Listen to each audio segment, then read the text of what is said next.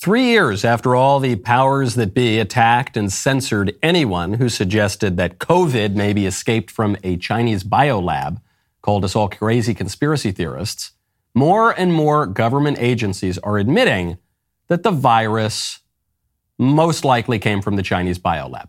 But so what? The liberals are simply claiming that back then, the science suggested that the virus originated in nature. And now, they say, the science has developed and shown that it likely began in the lab. No big deal.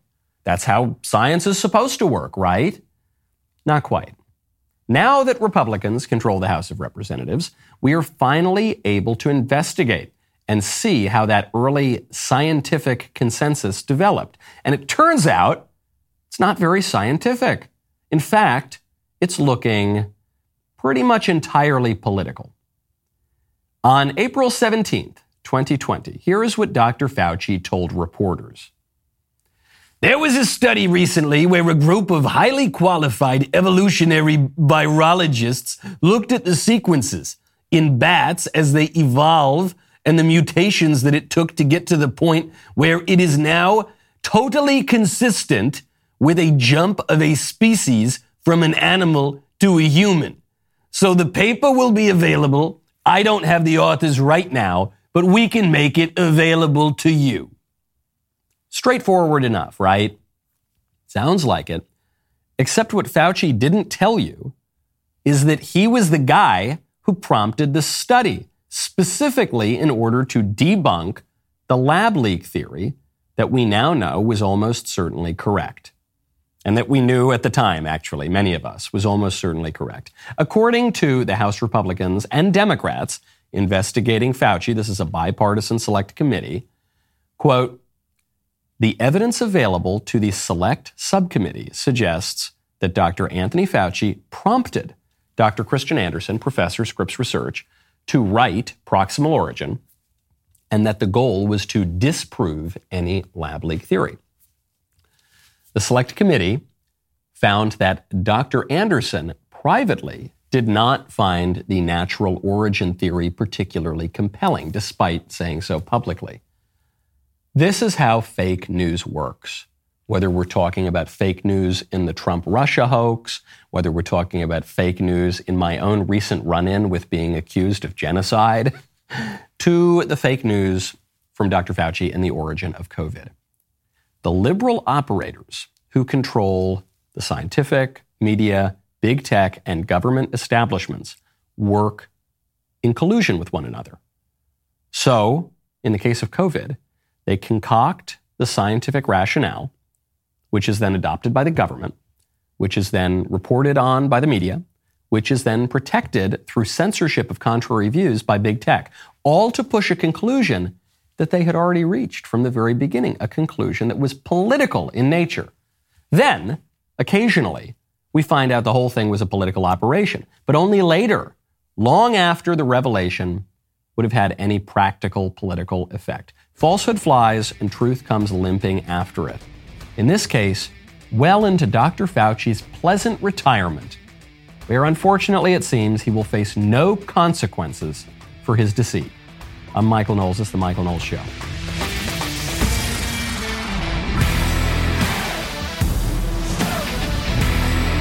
Welcome back to the show. My favorite comment yesterday is from Toby, who says the real reason Michael gave this CPAC speech was to get Ben to defend him for the first time.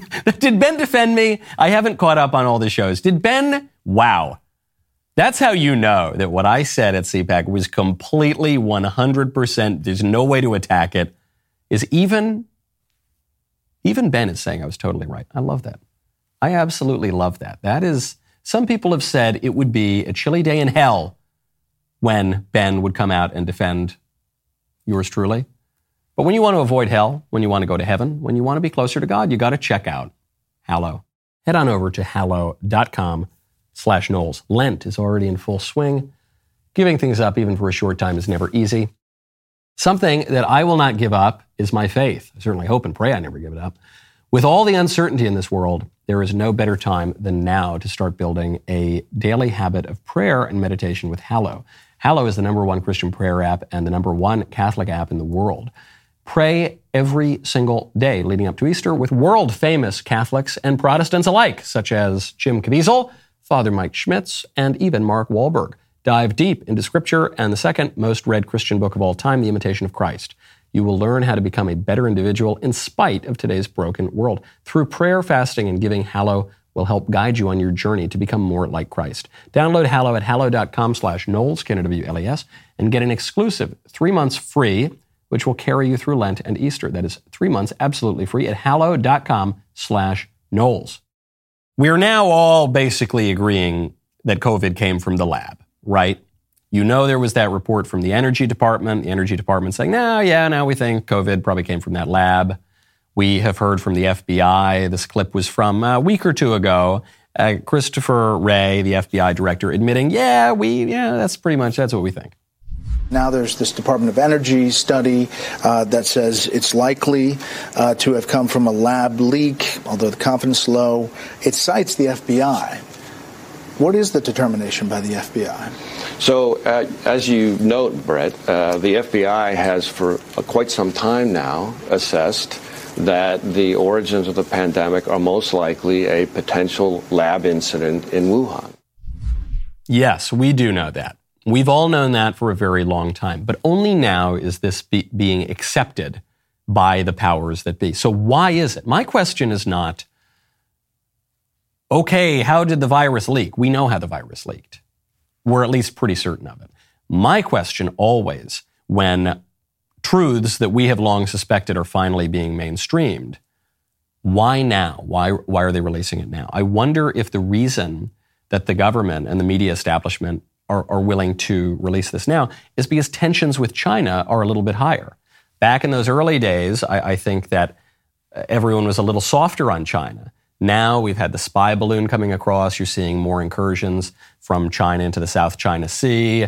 There's a little more tension around a potential invasion or blockade of Taiwan. Taiwan is economically and technologically very important for the United States. So is that maybe what's going on? That this is a game of chess being played by people who did not just yesterday discover this, who actually from those early days suspected it, but now it's starting to play out. You, have always got to ask yourself these questions when it comes to the news.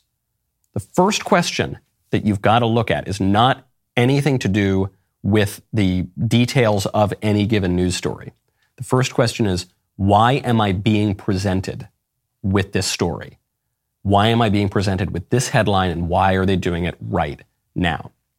But even just on the operation of fake news, this is how fake news works all the time. They get the story wrong.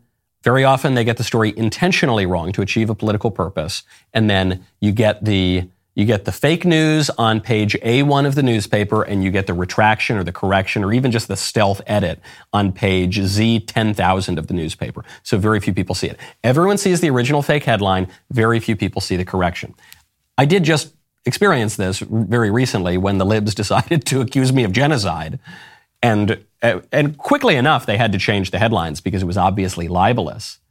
But all the libs, not you, uh, the conservatives understood this from day one. Every prominent conservative, even the prominent squishy type of conservatives who don't even like me all that much, they all came out immediately and said, this is such a bogus story. But the libs all saw the fake headline. How many of those libs who are now calling me a genocidal maniac, how many of them saw the very quick corrections that the news organizations had to make because they were violating libel law and their lawyers, I'm sure, called the editorial team and said, you got to change the headlines. Many fewer people saw those corrections, especially because there were stealth edits. So I, I mentioned yesterday on the show that after I demanded a, retraction, Daily Beast, Rolling Stone, some other outlets pretty quickly changed their headlines. Now Huffington Post has changed their headlines because they're afraid of hearing from their own lawyers. I think The Independent in the UK has changed their headlines but they didn't want to add any editorial notes. So we pointed out, hey, this is still libelous. Okay, so now they're starting to add editorial notes acknowledging the change. This is my favorite one. This is my favorite editor's note for a correction that I have ever seen in my whole life in any news story.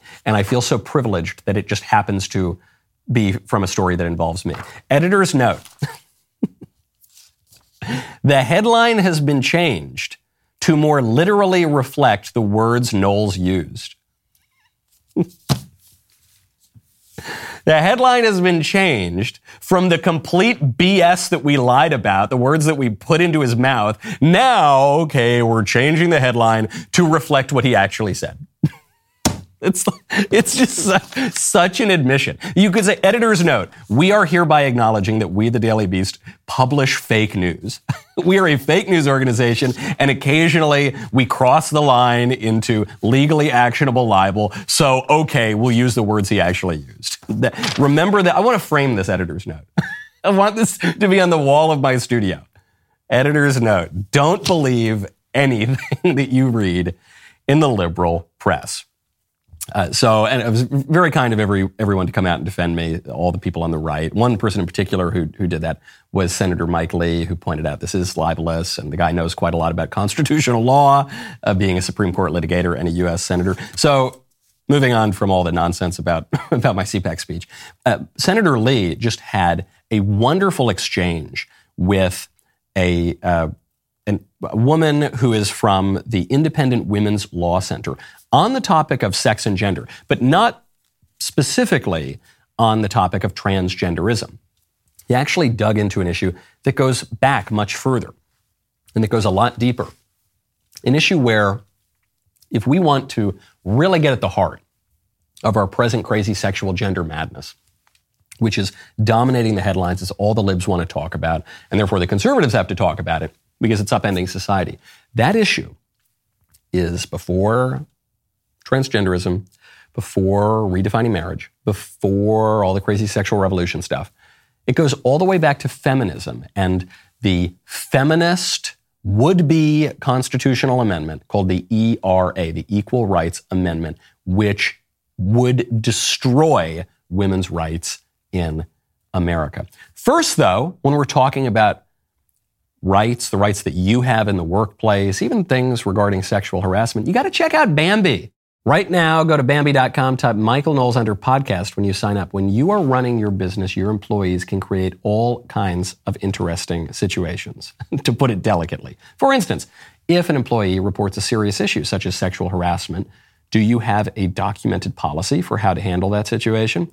That's why you better talk to Bambee. Bambee gives you access to your own dedicated HR manager. This person is available to you by phone, email, and real time chat person will help you run employee onboarding, terminations, and performance reviews. With Bambee's HR autopilot feature, you can automate important HR practices such as setting policies, employee training, and feedback procedures. All of Bambee's HR managers are based in the US and can support the nuances across all 50 states. HR managers can easily cost 80 grand per year. Bambee starts at just $99 per month. Incredible, incredible value. Schedule your free conversation today to see how much Bambee can take off your plate. Go to Bambee.com right now. Type Michael Knowles under podcast when you sign up. That is Bambee, B-A-M-B-E-E dot com, Bambee.com. Type in Michael Knowles. Senator Lee has recently dug into a, a recurrent, an, an almost perennial leftist issue. It's been cropping up since the 70s. And it's called the ERA, the Equal Rights Amendment. This is the feminist constitutional amendment that, ironically, though not so ironically if you really understand feminism, but seems ironically, would destroy rights for women in America. And the ERA, the, the, libs have been trying to ratify this thing for decades now. People don't actually want it, which is why it keeps stalling out. But Senator Lee asked uh, Jennifer Braceras, who's at the Independent Women's Law Center, what the ERA really would look like in practice. What might this do for sex segregated prisons, prisons for women? What might this do for government sponsored, government funded, and operated uh, uh, shelters for, uh, for, for abused women, for example? Or public restrooms, locker rooms, athletic facilities, athletic competitions? What might strict scrutiny do to every one of those? So, in the racial context, courts have been very clear that prisons cannot separate inmates on the basis of race um, even where doing so would prevent certain gang um, uh, violence in the prison, and that's that's the right standard. They should not be able to separate inmates on the basis of race. Um, if you applied that same standard to men and women, that would mean that prisons could never, they would have to have co ed prisons. You could never um, separate inmates on the basis of sex, and male and female prisoners would have to be housed together. That's right, ladies. We're going to bring you progress. We're going to liberate you women by forcing you to bunk up with big, gigantic Bubba over there when you're in prison. What could go wrong? Isn't that great? Isn't that progress? Reminds me of a line from Lucille Ball. Uh, Lucille Ball was asked during an interview, I think maybe with Dick Cavett many decades ago, uh, what she thought about women's lib. And she said, I think I'm liberated enough. I think I could use a little less liberation. I don't think women's lib has, has made women very, very happy. And you can see this in study after study. Uh, take studies of happiness with a grain of salt, but all of them seem to show that women have become much less happy since women's lib came about, both relative to men and in absolute terms. The ERA would do all sorts of other things. Would effectively abolish women's bathrooms, though the transgender activists are trying to do that already. Would effectively ban ban women's sports. Would would would end women's schools and all the special rights and spaces that women have specifically for themselves right now. How did this thing come about? Well, the ERA actually was not first proposed in the 70s. It, it, became to prominence in the 70s. The ERA, though, was first proposed in 1923. This was the first version of it written by Alice Paul and Crystal Eastman, and it was introduced into Congress. Didn't get very far. Then there's another move to revive it in the 1970s. Congress set a ratification deadline of March 22, 1979. By 1977, the ERA had received 35 of the necessary 38 states to ratify it. So the feminists realized it wasn't going to work to get this thing through Congress. People didn't want it. But if they if they tried to surreptitiously go through all of the different states and get it ratified, they might over time push this thing through. So they were so close in 1977. They had 35 out of 38 states. And then along came not some man, some patriarchal, misogynistic man to put those women in their place. No, along came a little lady by the name of Phyllis Schlafly, a conservative woman, one of the most important conservative leaders in America, certainly of the 20th century, really, I would say ever. She was a religious, mother of six, I believe, and she rallied women around America. Not the women that the feminists like, not the crazy hair, burning their bras, woman needs a man like a fish needs a bicycle kind of feminist ladies, but normal, regular women who love their husbands, who love their sons, who li- love their home life, who love their special privileges and places and rights and spaces in society, rallied those women around America and said, no, we don't want this progress that would destroy our role in society. At that point, Five state legislatures, Idaho, Kentucky, Nebraska, Tennessee, South Dakota, voted to revoke their ERA ratifications. So they'd already ratified it. They said, nope, we don't want this thing anymore. The first four rescinded their ratification before the original 1979 deadline. Uh, South Dakota did so by voting to sunset the ratification as of the original deadline. So the original deadline hits, okay, no more ERA because they, they couldn't get it through. In 1978, the libs kept it up. Congress passed by simple majorities in each house and, and Jimmy Carter signed as president a joint resolution to extend the deadline, which is legally a little bit dubious, but they said, okay, we couldn't get the damn thing through. Well, all right, let's push it a few more years. 1982. And then guess what happened in those three years? No additional state legislatures ratified the ERA because nobody wants it because it's insane. Then in 2020, just three years ago, Virginia's General Assembly passed a ratification resolution for the ERA, which then claimed to bring that number up to 38. But of course, it didn't. There are so many reasons that obviously didn't work. They, they've blown through deadline after deadline. It, in order to claim that they had 38 states, they would have to ignore the fact that five state legislatures withdrew their ratification. It's just nonsense. They keep, but this is what the libs do. They just doggedly pursue their agenda, even if the people hate it, even if it's not particularly legal or constitutional. They just, they're, they're like a dog with a bone. They don't let go. Oh, that's why they generally win in the culture war stuff. The reason I mention this now is to be on the alert because they're, they're going to keep pushing for this and we need to shoot it down. It would be terrible for women, it would be terrible for society. Uh, but also to point out that there's a line that some conservatives have used in recent years that is not true. They'll say, look, we hate second wave feminism. That's the bra burners of the 70s. That second wave feminism was bad. The third wave feminism, which was, I don't know, it was like the 90s, 2000s, that was also bad. And now I think we're in the fourth wave. I don't know, or the 50th wave, whatever wave we're in, that's also bad. But this is what they would say. They'll say the first wave feminists, they were really good. Those first wave feminists back in the 20s, they were the good ones. And it's not true. They're all the same people. They're all the same. Feminism is just bad, okay? It's bad because it, it posits, and this is the same issue that we see with transgenderism. It posits a false anthropology. It suggests that there is no meaningful difference between men and women.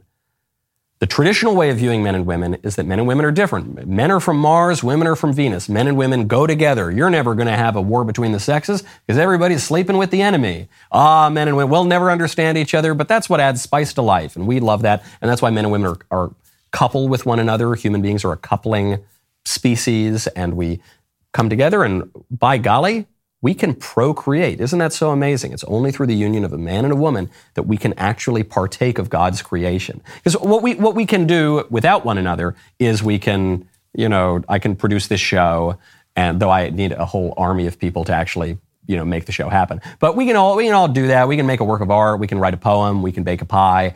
But in order to partake of actual creation, not just putting stuff together and building it, but actually creating new life, you need men and women together. That's the old view, way of viewing things. The modern view, the feminist view, is that men and women don't need each other. They're, they're basically the same anyway. It gets a little confusing because the feminists would argue that men and women certainly have the same brains and their, their physical differences are just superficial. They only run skin deep. Whereas the transgenderists now claim that men and women have totally different brains, which is how men who think they're women, they actually allegedly have the, the brain of a woman or something like that, which irritates many of the feminists because the feminists say, who the hell are you to tell me that my brain isn't the same as a man's brain? And so they'll try to duke it out. But it's, it all derives from the same false anthropology.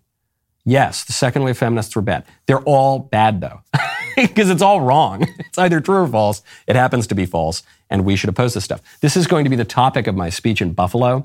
I'm giving a speech uh, with Young America's Foundation up at the University of Buffalo on Thursday. Very, very excited for that. The topic that I have been requested to speak on is feminism.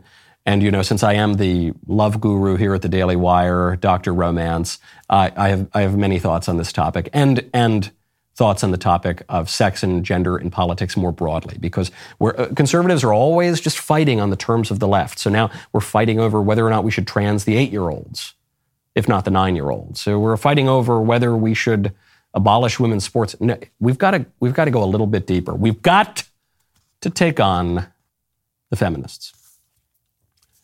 Speaking of New York, Mayor Eric Adams He's not a very good mayor. He's a big lib. New York City is not doing very well under his leadership. But he's also not the worst mayor we've ever had, especially coming after Bill de Blasio. You know, I'm a New Yorker by upbringing, and so I care still a lot. It's very sad to see poor old Gotham descend into crime and mayhem. And Eric Adams said something the other day where I felt I had to give him credit where credit's due. He said that when God and prayer and the Bible left schools, that's when the guns came into schools. So he's trying to make a little knock at guns in the Second Amendment, but uh, okay, I'm willing to overlook that because he's defending God in schools. That's a very conservative position, very out of step with the rest of his party. So Mayor Adams went on CNN and the CNN lady grilled him over this. She was furious. She said, How dare are you suggesting that there is no firm separation of church and state? Here's Mayor Adams' answer. You also said you implement policies with a quote godlike approach and said quote when we took prayers out of schools, gum, guns came into schools. You know that those comments alarmed some people, even some religious lead, leader, religious leaders rather who were in the room. A rabbi who was there called it dangerous. Well, uh, listen, let's let's be clear on something. Uh, the last words I said after I was sworn in is "So help me God." On our dollar bill, we have "In God We Trust." Uh, every president t- touched a religious book when they were sworn in, uh, except for three. Faith is who I am. And anyone who takes those words as stating that I'm going to try to compel people to follow my religion, no. I'm a, I'm a child of God. I believe that wholly. I'm going to follow the law. I'm not going to compel people who believe in whatever faith. It could be if you're in a synagogue, a Baptist church, a Buddhist temple. I'm in all of them. And that's what was in my, my, my, my service. Just to be clear, do you fundamentally believe in the separation of church and state from a governing standpoint?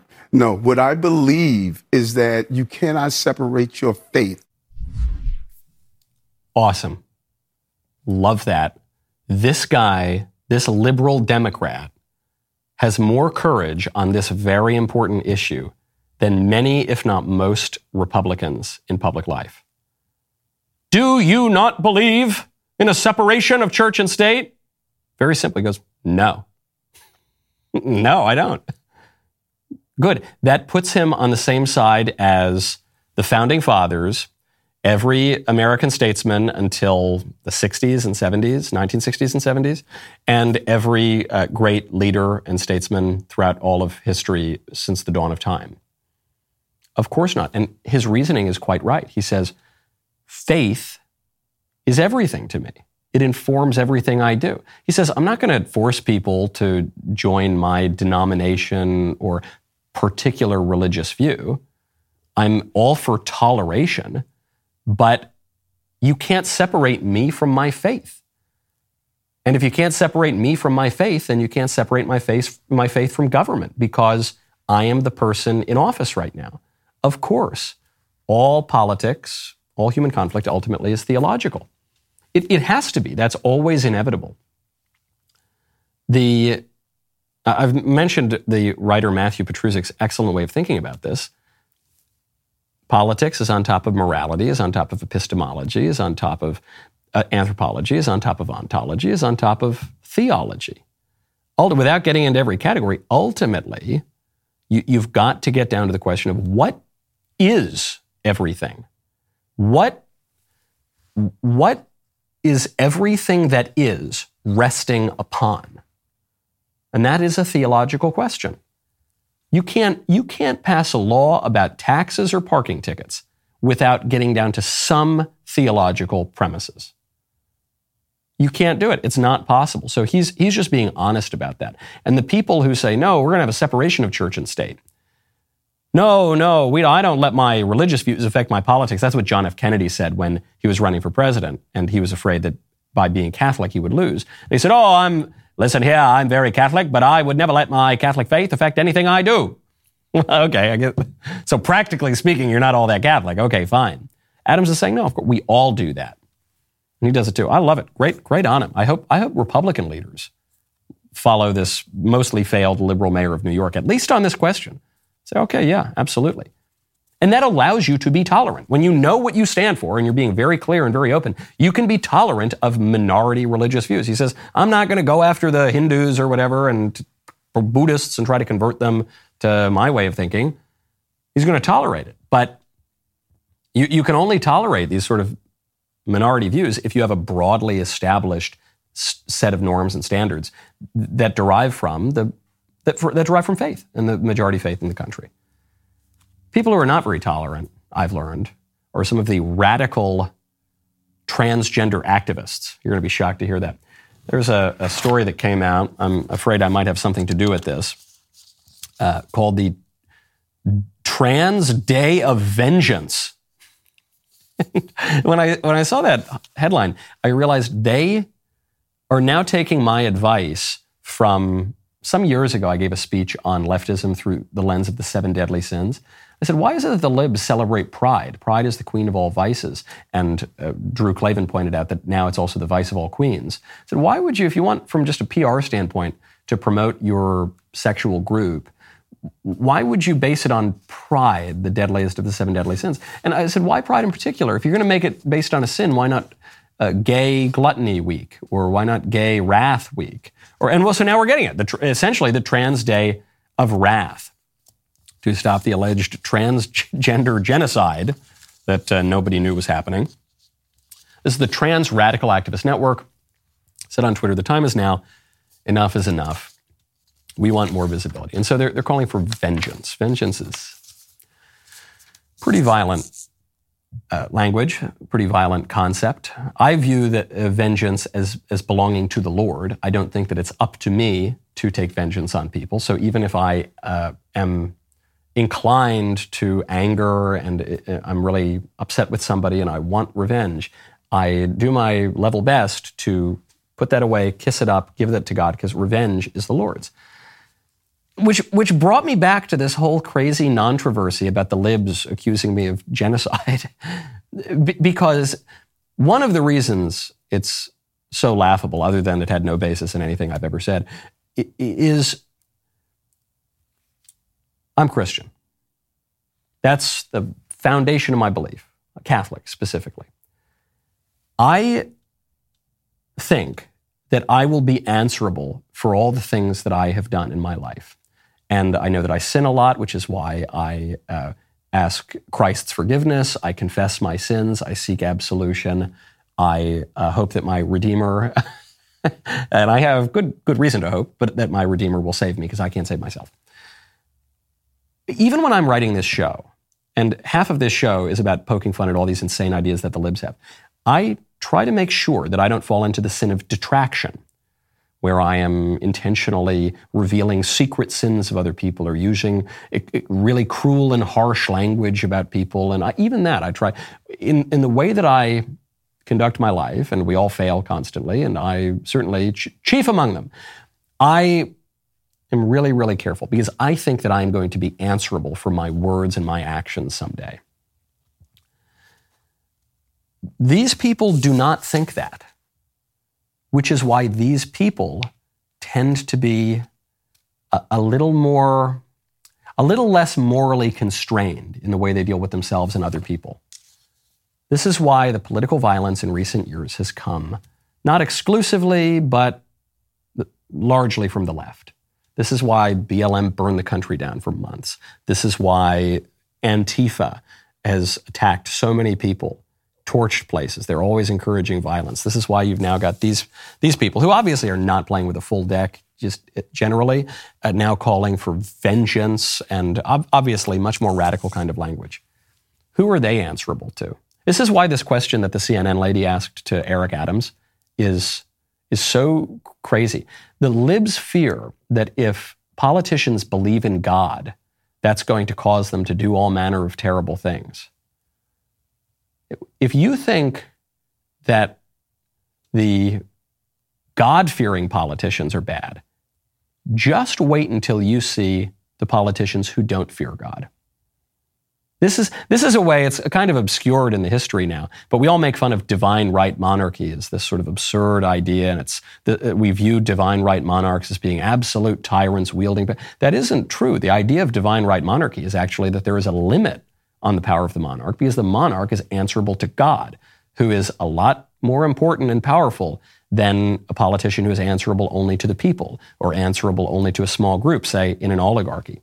This is the meaning of John Adams's famous statement the Constitution is built for a moral and religious people. That's the constraint. When you take that constraint away, in the name of the separation of church and state or the enlightened views of secularism and when you take that away, you're going to lose the grace, you're going to lose the restraints, you're going to lose the kiss it up for vengeance is the Lord's, and you're going to get a lot of wrath and gluttony and pride and lust and all the rest of it. You're going to get a country burning to the ground, as we have seen in recent years. That's our, that's our brave new world. Before, uh, maybe I'll just tease this story because this story is really, really wild on the brave new world. You may have heard the World Economic Forum say that in the future, you will own nothing and be happy. This sounds like something out of a James Bond villain's mouth. But a lot of people wonder, well, how's that going to happen? You're not taking my stuff. You can come, you show up here, you try to take my stuff, threaten my family, you're going to catch a face full of lead, is what you're going to do. That's what a lot of people tell themselves with that independent spirit of, I'm going to keep my stuff. But the, the way that the Brave New World, Great Reset vision will be put into practice and is currently being put into practice is not that jackbooted thugs necessarily are going to come to your door, kick it in, and, and grab you. It's that even the products you buy are going to be less and less yours. Ford Motor Company, Ford Global Technologies just filed a patent for a new system and method to repossess a vehicle. And the way they're going to do it is they're going to sell you the car, you're going to buy the car, you're going to think you own the car, and then whenever the Ford executive wants, he's going to lock you out of that car. He could repossess that car. You won't have anything to say about it. We'll have to get into that a little bit more tomorrow because I want to take calls right now. And before that, back in 2021, during a five hour hearing before Congress, Mark Zuckerberg admitted that he did not let his own children use Facebook. That should be enough to make you think twice about letting your kids use any social media, especially TikTok. There's a new book out, published by DW Books, written by Bethany Mandel and Carol Markowitz, that drives that point home. It's called Stolen Youth How Radicals Are Erasing Innocence and Indoctrinating a Generation. When I read this passage, I wanted to delete every social media app that I have and throw my phone away. I already have that inclination generally, and this passage really underscored it. Listen to this quote TikTok was the center of a 2021 Wall Street Journal investigation, which uncovered how the app targets users with content revolving around sex, drugs, eating disorders, and more, calling it an addiction machine. Investigators created 31 accounts registered to young teens and turned them loose to browse TikTok's For You feed, the highly personalized, never ending feed curated by the algorithm. The article explained, quote, an analysis of the videos served to these accounts found that through its powerful algorithms, TikTok can quickly drive minors, among the biggest users of the app, into endless spools of content about sex and drugs. TikTok served one account, registered as a 13 year old, at least 569 videos about drug use, references to cocaine and meth addiction, and promotional videos for online sales of drug products and paraphernalia. Hundreds of similar videos appeared in the feeds of the journal's other minor accounts. Remember, this is not an accident. This is by design. Radicals want your children sick and corrupted. Good news is you can fight back right now. You can figure out how to fight back. Stolen Youth How Radicals Are Erasing Innocence and Indoctrinating a Generation comes out today. Order your copy on Amazon or wherever you get your books now. And now, I will have the supreme privilege of speaking to you on the line, taking your calls. Who do we have? Let me peruse who we have here. Okay, let's turn to my home state. Let's turn to Charles in New York. Charles, you're on the line. Michael, thank you very much for taking my call. Um, I just had a quick question. I've been following the Hershey's controversy. It disgusts me as much as anyone. Uh, but I wonder if the solution to fight back against what these corporations are doing is to, you know, quite honest, is, is it to buy Jeremy's chocolate or is it to invest that, you know, 25 bucks, six bucks a chocolate bar in a gym membership, in a home garden, in locally grown organic produce. I, I don't understand what uh, is accomplished by you know substituting one chocolate bar for another. Take that twenty five bucks instead of buying chocolate, give it to your local parish. I'm just curious what your thoughts are on well, why it's important to buy Jeremy's chocolate instead of taking you know that money again and and and rather than filling our bodies with sugar, you know, doing something maybe a bit more uh, productive with it. Sure, uh, a really good question. If you don't like chocolate, and you you want to get off chocolate, that, that's totally fine. I mean, uh, if, especially if you know you're trying to lose weight or something like that. Yeah, that, that that's totally fine. But my question for you is, do you like chocolate? I do like chocolate, but I I would um uh I, again I I just, I just don't know if if that's you know the the the right direction to go. no, but my my question then is if you like, I like chocolate. I eat chocolate now and again. I don't need a ton. Okay, I got to keep my svelte figure. I got to fit into wardrobe for the show. But if you are going to eat chocolate, the question is, are you going to buy Hershey's chocolate? Hershey's, which hates you and wants to trans the culture and is doing very bad things with your money, or would you rather buy Jeremy's chocolate? Even if it's what you know six bucks a bar, whatever amount of money you're going to spend on chocolate, would you rather spend that money there? I, am not saying you have to buy Jeremy's chocolate. I, I think it's very funny. I, I really got a kick out of the whole thing. I fully intend to get myself some Jeremy's chocolate, but no, it's not. It's not saying that the way to fight the culture war is that we all need to buy a lot of chocolate. The way to fight the culture war is to stop buying products from the companies that hate you and purchase those same products that you would already buy from from companies that like you instead and that are not trying to trans the kids and they're actually using that money to try to fight back against the woke corporation. So I don't I don't think it's an either or. If you want to go to the gym, donate money to charity, donate to your church, I think that's all great stuff and well, forget the gym, but at least donating to charity and to your church is probably a higher priority than getting yourself chocolate. The the point of Jeremy's uh, chocolates and razors and all the rest of it is not that you should put all your money into that. The point is that if you are going to buy those products already, consumers ought to have an option. And we shouldn't be forced into this monopoly or oligopoly to give all of our money to companies that hate us and that use that money, use our money to screw up our culture. That's the whole point. And if you want to go to the gym, I encourage you to work out enough for the two of us, because I certainly don't intend to go to the gym, and I will then perhaps eat double the chocolate. Very good question, Charles. Let's turn now to Gideon in Canada, America's top hat. Gideon, how about your appearance on this show, eh? uh, hi. Uh, thanks a lot for taking the call. Uh, I just want to echo a point uh, made by John Doyle, actually, somebody I think that you should have on the show. Mm. Uh, he I've met that, John Doyle a uh, few times. I like him. People... Oh, he's wonderful, yes. Uh, he said that when transgender people uh, see calls to eliminate transgender ideology from society, they construe it as genocidal, as of course I'm sure you've had plenty of experience with at this point. Um, but when people begin calling for the elimination of quote unquote whiteness, to hmm. call out the obvious is something that even most conservatives won't actually do. So I don't know, how, like, how else are we supposed to uh, construe that? Oh, of course. Well, there's no question about that. That the the establishment in the media and the government and all of it just hates white people. there's no and hates men too. So of course that's the case. You're allowed to say any terrible stuff about men that you want. We have to abolish toxic masculinity. And of course, that's never interpreted as a genocide or we need to abolish whiteness or eradicate whiteness. No, that is either not interpreted as calling for genocide or is uh, celebrated as calling for genocide. Uh, but uh, even you have people like Oprah. Oprah famously was, was caught on camera giving an answer to how we deal with all these conservative people. And she said, we just have to wait for them to die. So that, that was a pretty direct call toward maybe she didn't want to hasten their death, but she wasn't upset that they would die at some point anyway. Yeah, there's no question about that. They're just slightly different issues, I think. Uh, you can, as we talk about a lot, you can talk about how the cu- culture is openly antagonistic toward white people and, and men and people who have ordinary sexual uh, practices and desires and Christians and, and all the rest of it. You can talk about that, but it's, I think it's also worth pointing out that on this particular issue with uh, the liberals accusing me of genocide for suggesting that we ought not to uh, we, we, ought not to indulge the transgender false anthropology.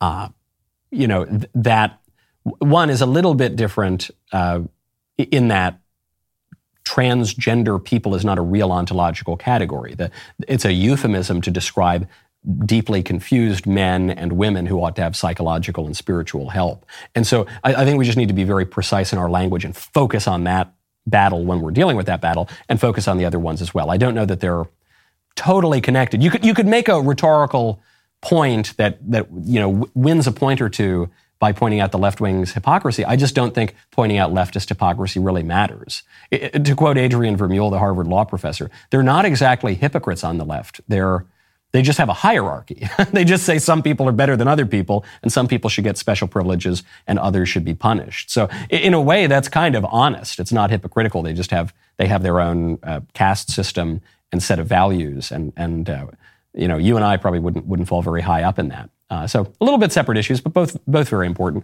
Okay, let's, let's try to get to at least one more before, before we turn to the member block with the creme de la creme in a circle. Brady in San Marcos, Texas. Hello, Brady. How can I help you?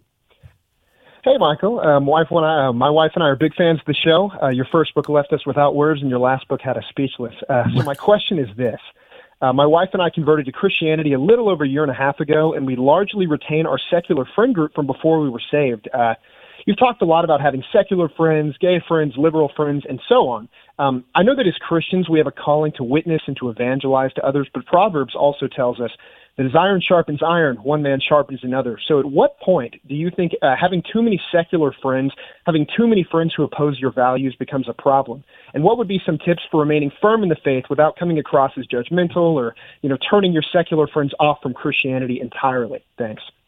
Great question. I, I, would not recommend that you cut your friends off. You know, some, sometimes people say, uh, uh, "Now I've converted, and so I'm not talking to these people anymore." If some of your friends are occasions of sin, if they lead you into behaviors that are sinful and that compromise your faith, then probably you should cut them off. Uh, but if that's not the case, if you just have differing viewpoints, I wouldn't cut them off, but I, I would just predict and observe that people grow together or they grow apart. And it doesn't need to be some big, terrible breakup, but I think you might find as you deepen in your faith you will naturally be spending more time with people who view things a little more similarly to the way that you view things. And you'll spend a little less time uh, with some of those other friends. And that's natural, and people change. And the real with the real enduring friendships, your friends' views might change as well. And if they don't, if you don't grow together, then very likely you will grow apart. And that's, that's just the way friendship works. Okay, it is now time to get to the member block avec le crème de la crème. Uh, we will be uh, today examining a really important trend on TikTok. That would be the trend of trad wives, traditional wives. I'm pleased to uh, be married to such such a wife, and specifically the trend of left wingers disparaging trad wives. They hate them because they ain't them, I suspect. The rest of the show continues now. You don't want to miss it. Become a member. Use code Knowles, K-N-O-W-L-E-S, at checkout for two months free on all annual plans.